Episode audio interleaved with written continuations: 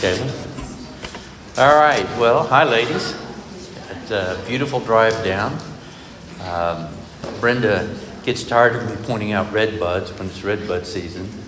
Uh, but how many of y'all noticed the red buds coming down? Anybody besides me? Uh, how many of you noticed the dogwoods? Raise your hand. How many of y'all noticed that north of London,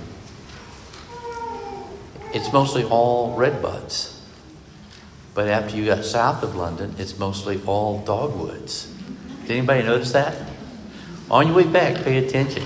You get you, you'll get the dogwood display on your way up, and then did anybody else notice that besides me? I wonder if they plant those red buds, or if they're just natural. But but it was pretty amazing. Well, but it wasn't nearly amazing or as beautiful as the crowd I'm looking at right now. So. Uh, and I, I, I, feel especially connected tonight. Um, most of you all know that, that I uh, got diagnosed with cancer. And uh, so they put me through radiation, and everything's good now. But they put me on hormone therapy.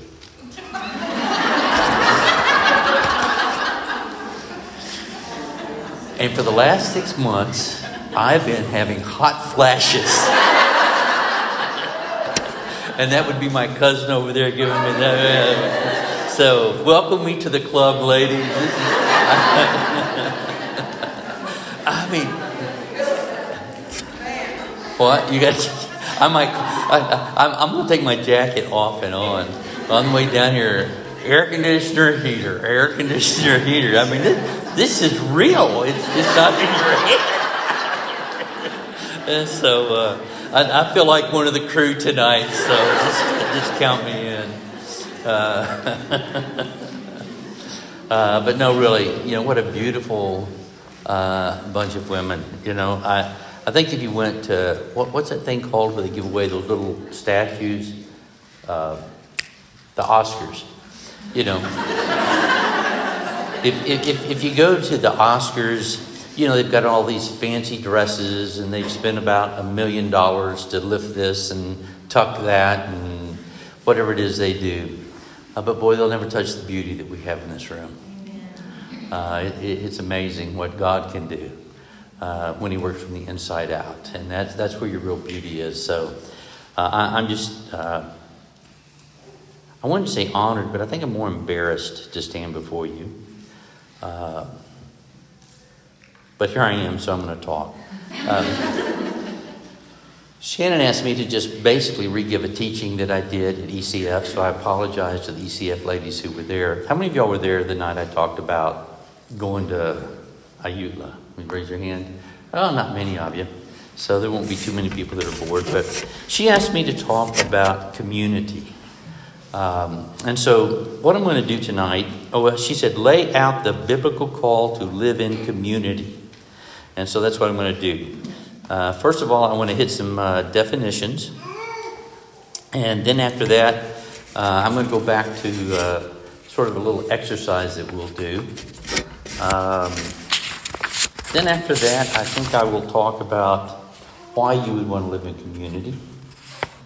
Where's, where's, where's Melanie? That's number three. Um, she, she chides me. Pardon me?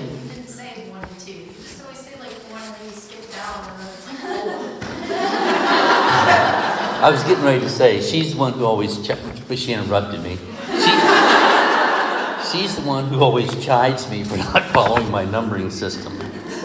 I rest my case. Um, and then I'm going to do a little bit of history about us as a people. And then number five, that is number four. Yeah. Then number five, um, uh, I'm going to talk about sort of the stages of, uh, of life and how the kingdom um, may, may, may cause you to live differently at different stages. So uh, let's go ahead and start with some definitions. I, I, I have a long definition from Webster's uh, Merriam-Webster's dictionary, but uh, I I condensed it. So can can we throw that up? I don't I don't know if it'll come up or not. Can can you all see that? Oh, you might have to make it smaller so it all gets on there or something, or move it around. Or, uh, that's smaller. All Whoa, hey, we're back. There you go. So if you go look it up, it's, it's, it has two or three long sections. But I boiled it down to this: what what is a community? We'll be using that's the word that um, one of the words that Shannon uh, used to identify what we're talking about this weekend. And my my assignment was community. So a unified body of individuals with common interests interacting in a common location within a larger society, grouped together by common interests and policy, while scattered through that larger society that enjoy joint ownership and participation, a common character, and social activity. So, a community is a group of people within a larger society that has all of these things. They have a different government, a different policy, a different government. their character is different. And it's that character and policy and way of life that causes them to be a community, even while they're interacting with the greater society. Does that make sense? And uh, so that, that's the first definition. I have two more definitions, uh, but I lettered them rather than numbered them, so I'm going to go on to B. And uh, it's a word that we use a lot. It's the biblical word uh, fellowship. You don't find community in the King James or ESV, that word's not there. Uh, but it does talk about the people of God. Um, but the word fellowship is there, and it's a word that uh, it's koinonia. When we were uh, just starting, koinonia was, every, you know, everybody was learning four Greek words agape, koinonia, maranatha, and uh, shalom. And so we were all Greek and Hebrew scholars. Uh, but there was a koinonia house on, uh, on campus. Oh, yeah, and Aletheia. Uh, that's truth. And that's, that's the five words that everybody knew. And everything. Bands were named Aletheia. Uh, there was groups called Maranatha. Uh, but this is the word fellowship, koinonia, fellowship. And it just means to jointly participate. To jointly participate. And we see it in two directions to jointly participate with God in Christ and to jointly participate with one another. So for us, we decided to be, be Lexington Christian Fellowship rather than church because at that point in time, church could mean a lot of different things. And so we wanted to define what we were doing. We wanted to participate with God as we participated with each other, to jointly participate in the work. So it's not a hierarchical system but it's a people together that's an organic unity, fellowship. Two fellows in the same ship doing the same thing. Let me just read this real quick. The Greeks discovered the individual that the individual with his personal life and rights. They begin to identify as human beings. Uh, you have, you're an individual, you have your rights. Oh, it, you're a person. Yet they had a strong sense of the duty of the individual towards society. You are who you are, but a big part of you who you are is the part that you play towards society. The individual lives by and for society. The freeing of the individual from society disturbs society. This orderliness runs through the whole of reality. It is valid in the koinos and in nature. In other words, nature itself speaks of community and unity and oneness. And each part of unity finds who it is by the part it plays. And the part it plays makes up the thing it's a part of. If the individual is not to perish, he must be firmly bound to the koinos. This leads to theories and forms of society which are in some measure communistic. But we are to distinguish these quite radically from modern communism with its economic orientation. And so, when we were getting started, there, there were sort of communistic ideas that we really shied away from. But the idea of communal living was very appealing and, and seemed very biblical to us. Then uh, the third word, or C, point to C, um, or is this one C? this is one C. This is still one C. All right? Okay? Uh, and this is the word homothumadon, or homothumad, uh, homothumadon is actually the way you pronounce it. And how many of you ever heard me try to say that word before? I first tried to say it at a retreat at Pumpkin Creek Lodge. And asked me a story about that. But uh, the word denotes the inner unity of a group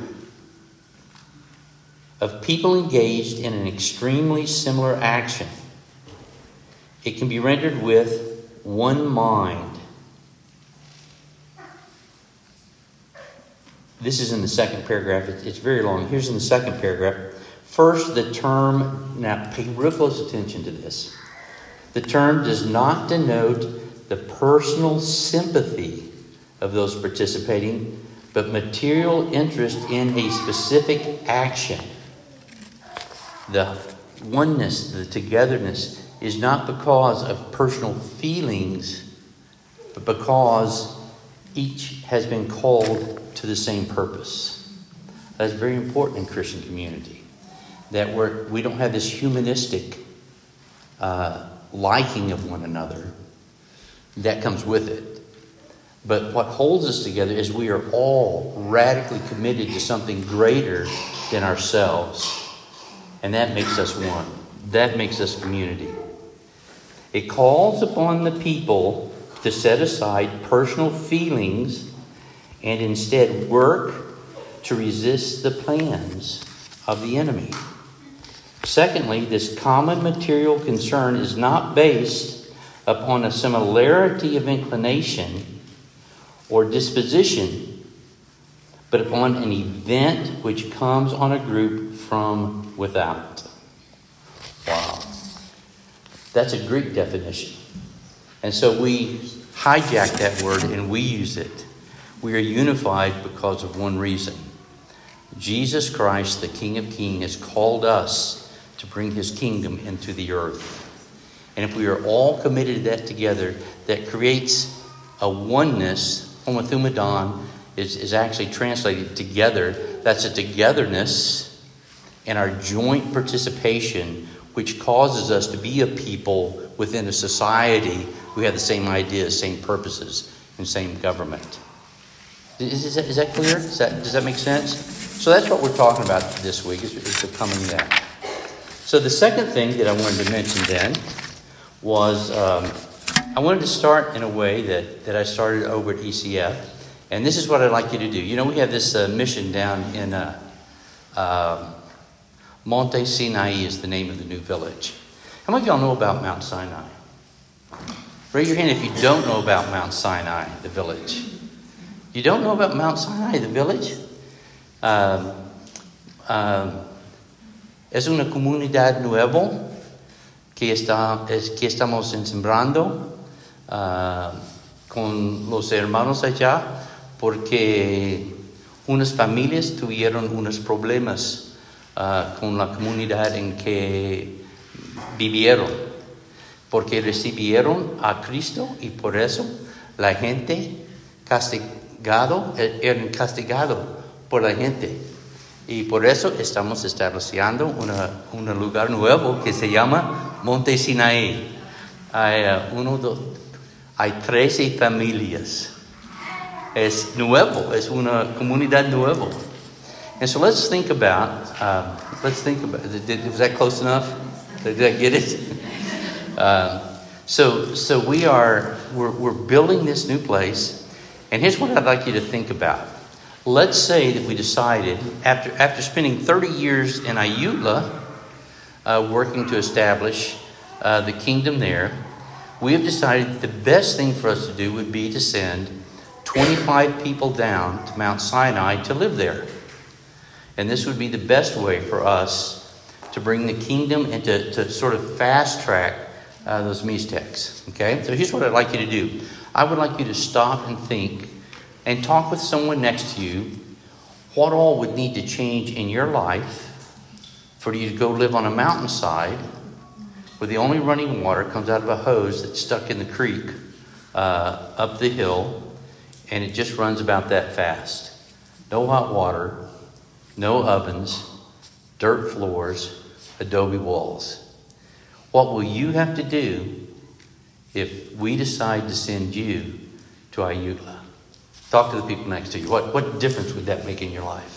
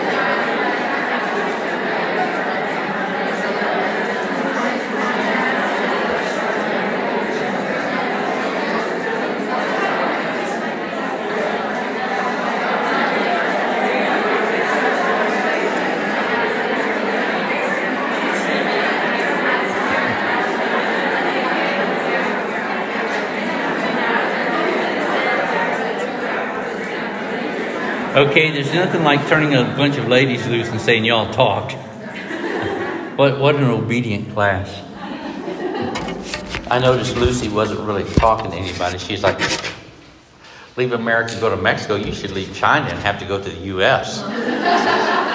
it's crazy over here. All right, so I, I, hope you talked about the need to learn a new language. How, some of you might feel like you're ahead of the game because you speak Spanish. Uh, how many of you speak Spanish? Speak, let, raise your hand if you speak Spanish. It might put your little head. Well, it won't because they don't speak Spanish. They speak Mixtec. Mixtec is a tonal language, and, which means each letter has four tones.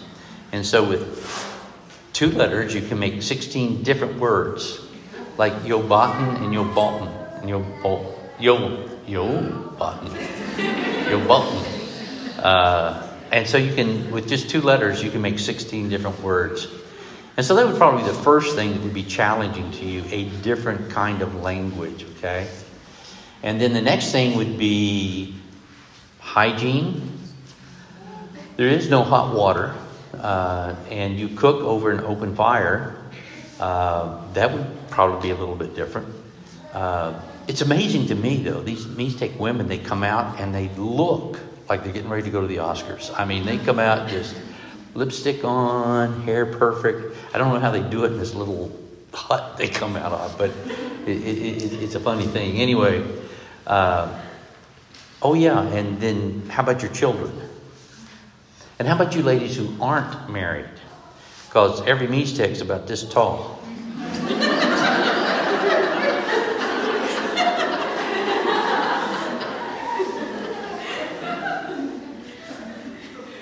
The smells are different. Uh, the average Mixtec makes about $1,500. Just think if you made $1,500 a year.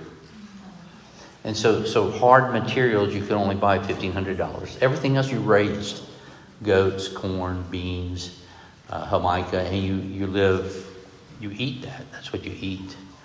Uh, but you buy material that make clothes.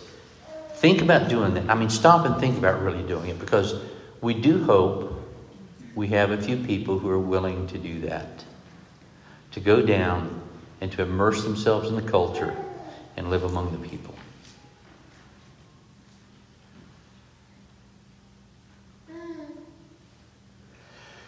Not in kind, but in magnitude, the difference between living up in a new village in the mountains and living in the United States now listen real close. Becoming a Christian and leaving that community, the world, and become a Christian should have affected your life just as much. That's how different we should be from the world. It should turn you inside out. And so when you stop and you contemplate what Jesus called them to do, he didn't say, theoretically and metaphorically, leave your mother and father. He said, leave your mother and father. He didn't say, let me tell a good parable metaphorically, sell all that you have and give to the poor. He said literally, sell everything you have and give it to the poor.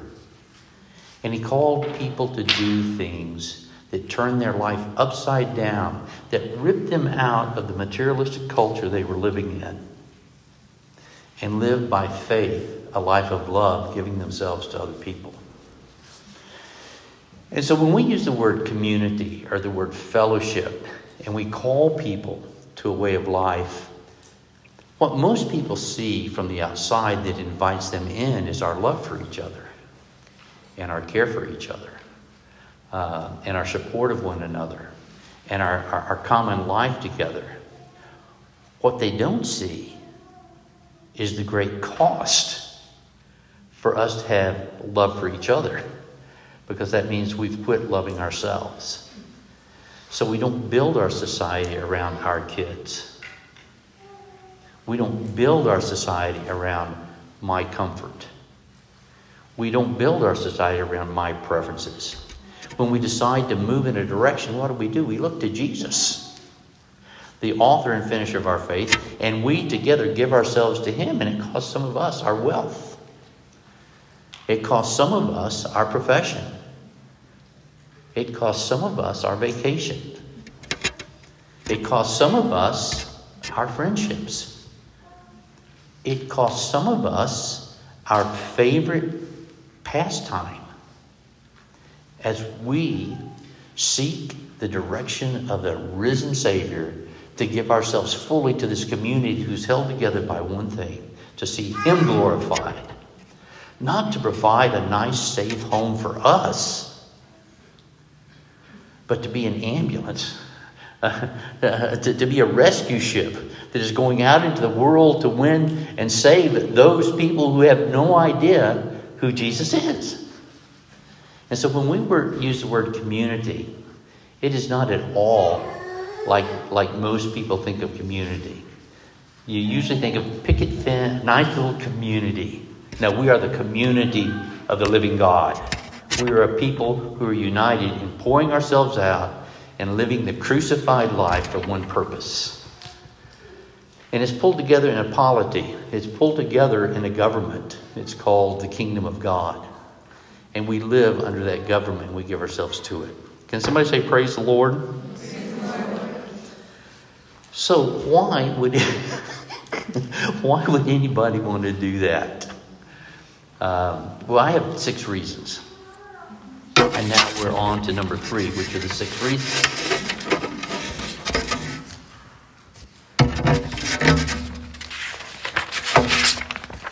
Number one, this is the Father's house. It is the representative of as it is in heaven. Our Father which art in heaven Thy kingdom, thy will be done on earth, what? As it is in heaven. Do we really want the Father's will here as it is in heaven?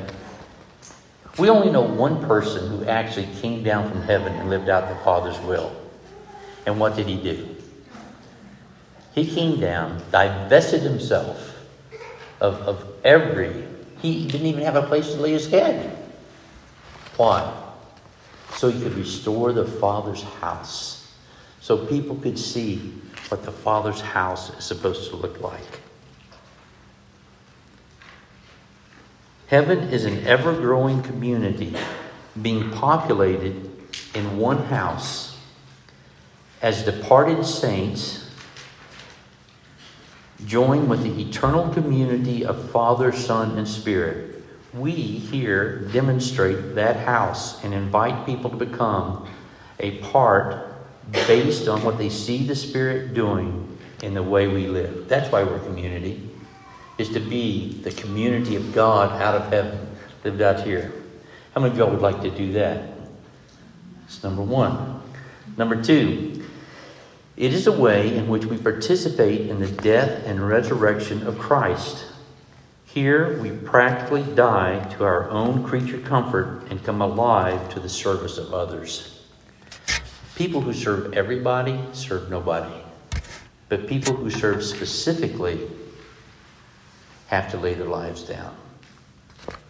Number three, it is the work of the Holy Spirit. It is not an exercise in self will, but a yielding to the Holy Spirit as He leads us in the will of the Father by the life of the Son. What we are describing and what we are called to is nothing less than participating in the Spirit of God.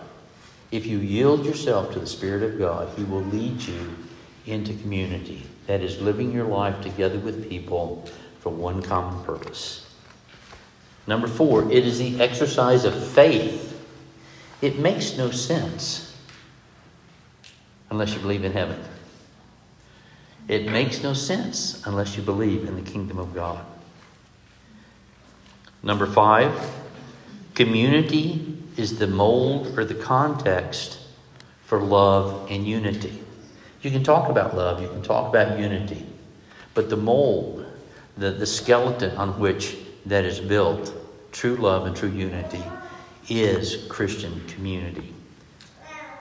And then number six, the scripture teaches what we know from God is that He has called us to live together in unity.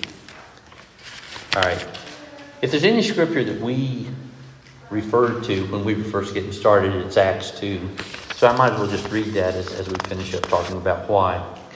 Acts 2 41 through 47. So those who received his word were baptized, and there were added that day about 3,000 souls. And they devoted themselves to the apostles' teaching and the fellowship, to the breaking of bread and the prayers. That's where we got the word fellowship.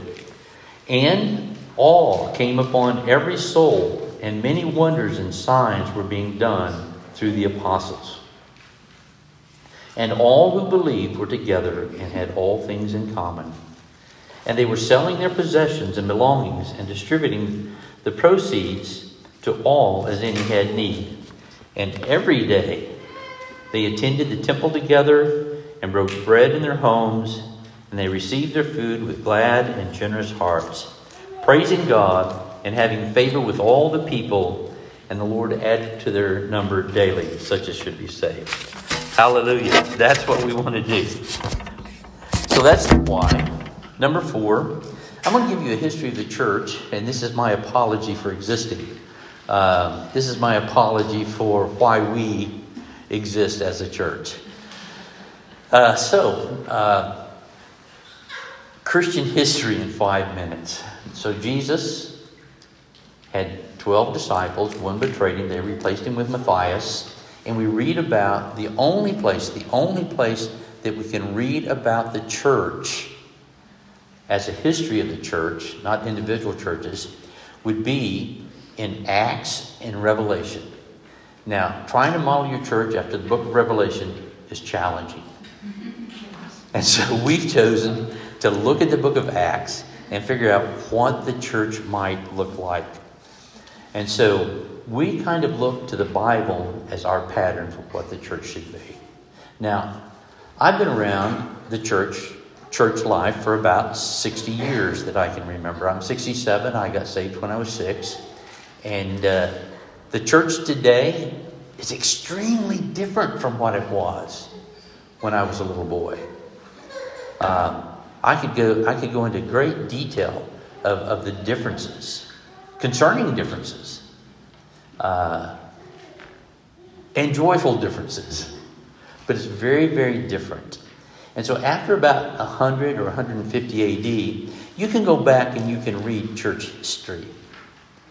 But anywhere church history is different from what the Bible says, you want to move back toward the Bible. And so the church got started, and early on there was a split. There was a group over in Egypt called the Coptics uh, that developed along a different sort of liturgy. And then the, the main trunk of the tree continued, and in the 11th century, they had a big split over government and who was boss. Very typical. And they went their different directions. And then in the 15th century, there were two splits again. One was the Anglican Church, who went their own way, and the other one was sort of the beginning of the Protestant Church, and they went their own way. And so by the time we come along, the church has gone many different. Are you all Anglican or something? I, am sorry, I, I, didn't mean to. Uh, so by the time we come along, the church has one, two, three, four, four major branches They're going in different directions. But all along the way, as, as, as the church continues and, and there's a primary group, guess what? From the very beginning, there have been groups like us. There have been people who have said, Look, I am just going to do what the Bible says. We're most familiar with it happening before the Reformation with people like Huss, uh, people like the Moravians, the Hutterites. Uh, they realized that the main church had needed to keep everything under a, a, single government so strongly that they had instituted a bunch of things that sort of suppressed our ability to be led of the Spirit and to be built into the people of God. And so, over and over, those people would kind of break away. And over and over, churches that had power would kill those people uh, to get rid of that problem. So, we find our history, we find our connection with those people who have always said, let's go back to the Bible and let's see what it says, and let's do our best to live as the Word of God teaches. So that's kind of where we fit in. And so let's bring that forward to about the 60s, which is when I was going through high school, and I've lost my. Where's Aurora? Yeah. Uh, so, so we show up. Our church sort of has its roots in. Uh, in the 60s. I don't know how many of y'all have seen this movie, but uh, I, I hope we have sound.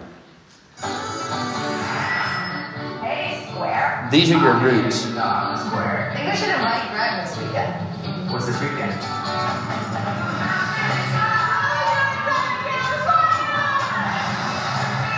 These people are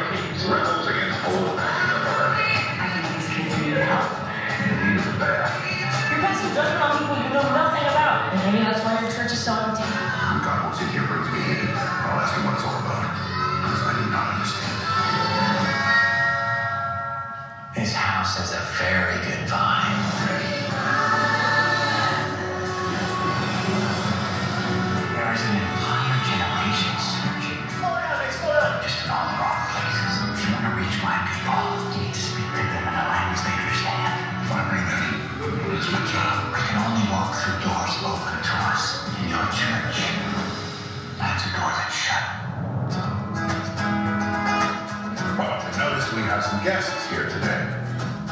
I'd like to meet my new friends. Welcome.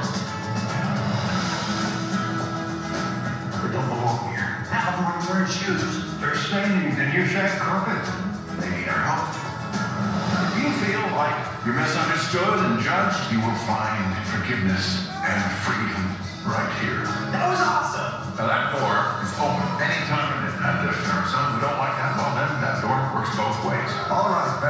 let's begin. I was almost done with this, but then you did what nobody else would do in there. This thing that we found, I feel like it belongs.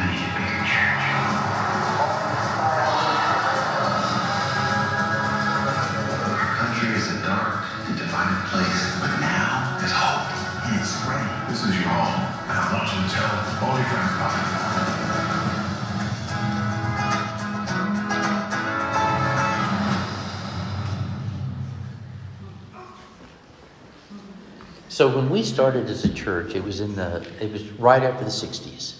And if you know anything about history, it was during the 60s that there were a lot of cults that were evolving. Uh, the Moonies began then.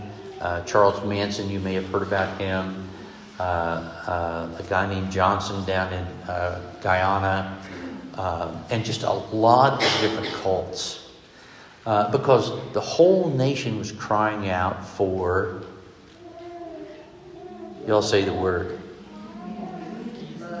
Community, love, uh, relationship. And it wasn't happening. Uh, the churches through the last century became shaped in psychological, materialistic economic models. They took on the values of America And they built their churches by appealing to the desires of Americans who had been trained by American culture. And so when it got to the next generation, it was empty. Kids could see through the emptiness and the division and the brokenness. My own testimony is simple. Uh, I told my dad, if our church splits again, I will not go back. It did, and I didn't. Uh, we started a Bible study uh, at my high school. Uh, and then, not long after that, a group out of California showed up in our city and began to gather up all the hippies and the drug addicts. And, and yes, uh, Catherine John ran around in a moo uh, Bill had hair over his ears. Uh, Larry and Kurt, I think at times, did the same. Uh, Ron showed up. He was just your typical hippie jeans, uh, uh, uh, flannel shirt, and hair down to wherever. I don't know. but, but the problem was that the churches had not really become a community that reflected Christ, but once again, it had become this political uh, institution that wanted to control uh, the, the, the, the, the, church itself and the people in the church. Um, and so people were just going crazy. So in 1974, when several of us were at UK and all of this was going on, we got together in a Bible study and we started studying and saying, what should the church look like? And so it was out of that turmoil of the sort of the, the latter half of the 20th century uh, that we became like the Hutterites or the Moravians or whoever said, we need to find what God is really saying because our culture is falling apart. So that's kind of where our roots are in, in, in deciding that we wanted to become what we called a New Testament church. And as we began to study, that's where we came across these words and these ideas. And so uh, that's the history in five minutes. That, that was a quick five minutes. The next thing uh, that I wanted to do then is to, as we've lived together, hey, who has been here over 25 years? Would you stand up? If you've been here over 25 years,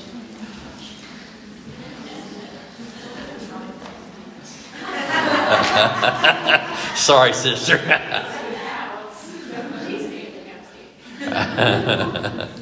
yeah, all right. Thank you. I'll thank you. Let's give them a hand.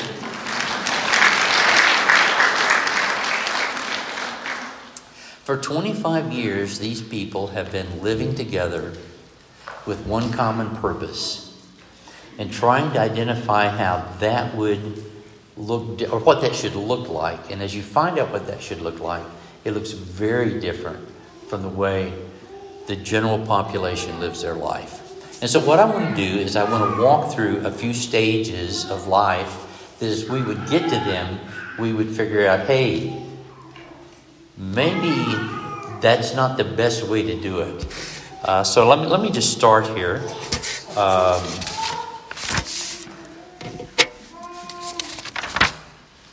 Young singles. We were young singles when we got started. Uh, what do young sing, single people do? I had uh, Ernie Sakers, my best friend, he, and he asked me, he said, Bill, when your kids go out on a date, what do they do? It, I mean, a movie costs $16 and what are they? And, and he said, Chris told me they go, they go hang out at the coffee shop. That's only $12.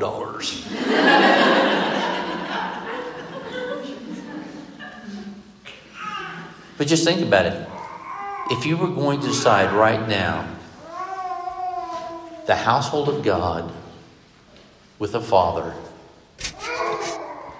what would he have his young single men and women do? How would he have them live? And if you just stop and ask that question, it changes everything. And then if you add on the other two reasons of the first three reasons that we live in community, what would the Father have us do? What does our single life, how does it demonstrate death and resurrection?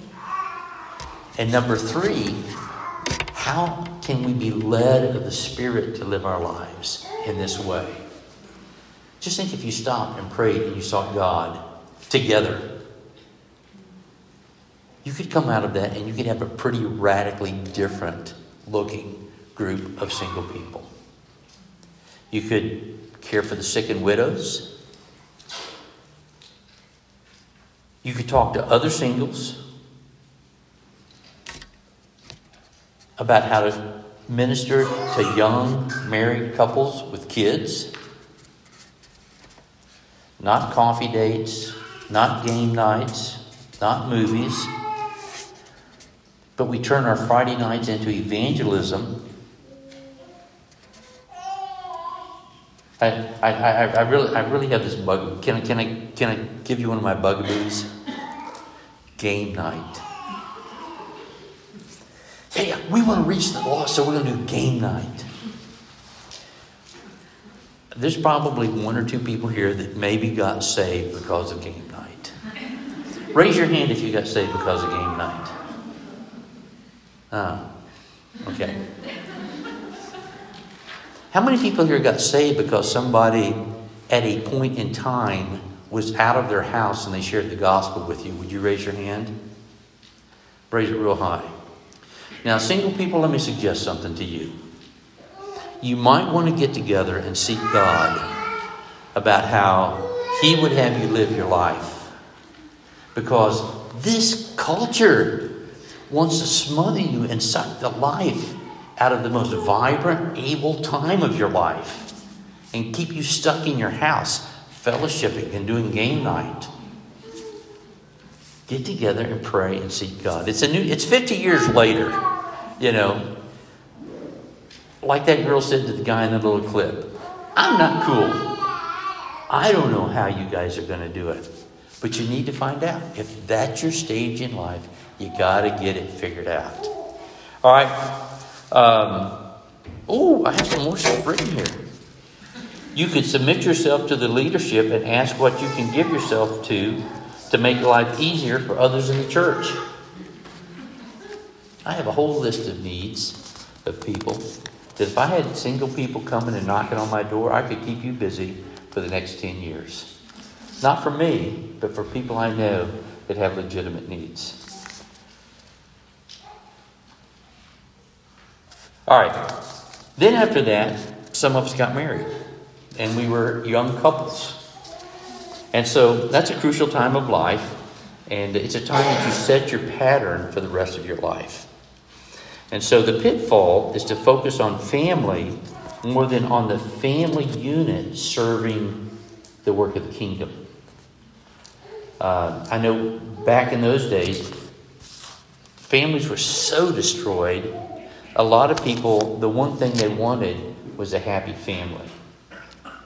But is that what God wants? The God who told you to leave your mother and father, forsake your uh, brother and sister. No, what God wants is for people to see Him. What God wants is for people to be brought into the kingdom. What God wants is to reach those that have not met His Son and found life. Does that mean that we don't have great families? I think we have some of the best families in the world because we didn't train them to be self consumed, but we trained them to be a community, to give themselves together for a purpose greater than their own lives. Sweetheart, mommy's not all about you.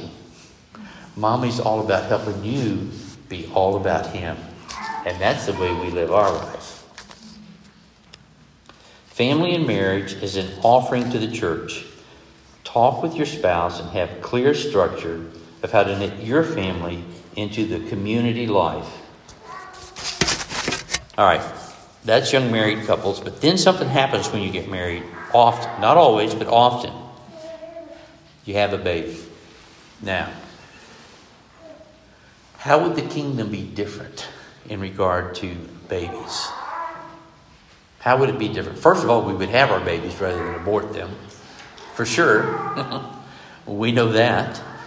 Uh, but beyond that, it's very easy for babies to become an excuse not to participate in the work of the kingdom.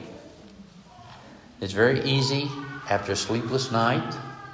Uh, it's very easy when a baby has a runny nose to use that as an excuse to not participate in the work of the kingdom. And it's been funny all through the all through these years. You have these mothers who are just troopers, you know. They overcome all of the the opposition that comes with the responsibility of a baby, and they continue to serve and give themselves and and and and, and see see the community grow out of their life. But every once in a while, maybe every decade, we'll have someone just you know I've got this baby and I just you know and and and so they live in a way uh, that that uses the baby as an excuse rather than an opportunity. I mean, there's nothing like a woman with a baby being around. It just brings life and joy and fulfillment to, to everybody in the room. Uh, and so you got to think that through. Um, the house can be an insulation against paying the price to be community. It's easy to say the baby is sick, etc. It's harder to get to meetings, but if you really want it, if you really want to be part of community, you pay the price to get to those meetings. I always like saying that better with men in the room because it's easier for them, for their wives to bring the baby when it's sick. All right. Uh, then after after the baby comes along, then uh, you have several kids running around. That's another stage. And this is a stage that a lot of people are in. When we were talking to Ben's group, uh, this was a stage that they were in. So now you've got four kids, ages, say, 15 to 6. So you've got ballet, you've got baseball, you've got uh, volleyball, you've got guitar lessons, you've got violin lessons, etc., etc., etc. How should you live your life? How can you take all of that and knit it together? And let me say, our older ladies have done a fabulous job of not, of not turning their household into just a taxi service that only serves the purpose of their kids, uh, but to help equip them to be what they need to be and to, to live lives in such a way where they know where they, they have to give and they know where they can take. And uh, that is a difficult stage. Don't, don't be overcome and revert to living a selfish life, but continue to be mindful of community. How do we as a community do this? A big part of it is knitting yourself together with other mothers who have kids in the same uh, category. I remember, I can't remember the story exactly, but it was getting that time, and a lot of our little girls were joining ballet. It all happened in one year. And uh, a number of them joined one ballet uh, school, and a number joined another ballet school. Well, if we want to live our lives together and be, be an example, we want to be together. So the half that joined one school, they just left that school and went and joined in the other school. And they were able to be you know, a great influence there. So don't think about the best place for your kid. Think about the best place for your kid. Let's see. Don't ask, what does my kid like? Ask, what are we going to do together? All right. Then, teenagers. Then you become a parent with teenagers. Uh, at Mars Hill, is it, what time is it? We got started late, didn't we? What time is it? Oh, that's. What time is it? Then, if you have teenagers, you get the idea. Uh, and so, through all of that, as, as, as we came through, we found ways to live our lives together. Let me give you a quick list. Uh, we vacation together. We have a fast day together. There's nothing that creates community like fasting together and bringing your family into it. We have church prayer time before church. Uh, we have Mars Hill. We have park dates for moms and kids. We do lunch together on campus. Life together is the best form of evangelism. So let me just read, talking for 50 minutes, uh, actually 48 minutes. Let me read uh, the reasons for doing this. Like one more time. It's the Father's house, and He wants us to represent Him. Two, it's a way in which we participate in the life and death of Jesus Christ as we live lives together. Two, it's the work of the Holy Spirit. I mean, three, sorry, Noah, three, it's the work of the Holy Spirit. Four, it is an exercise of faith. Five, community is the mold or the context for true love and unity. And number six, the Bible tells us so. There you go, 50 minutes. Sorry, a little bit long. Yeah, yeah, right.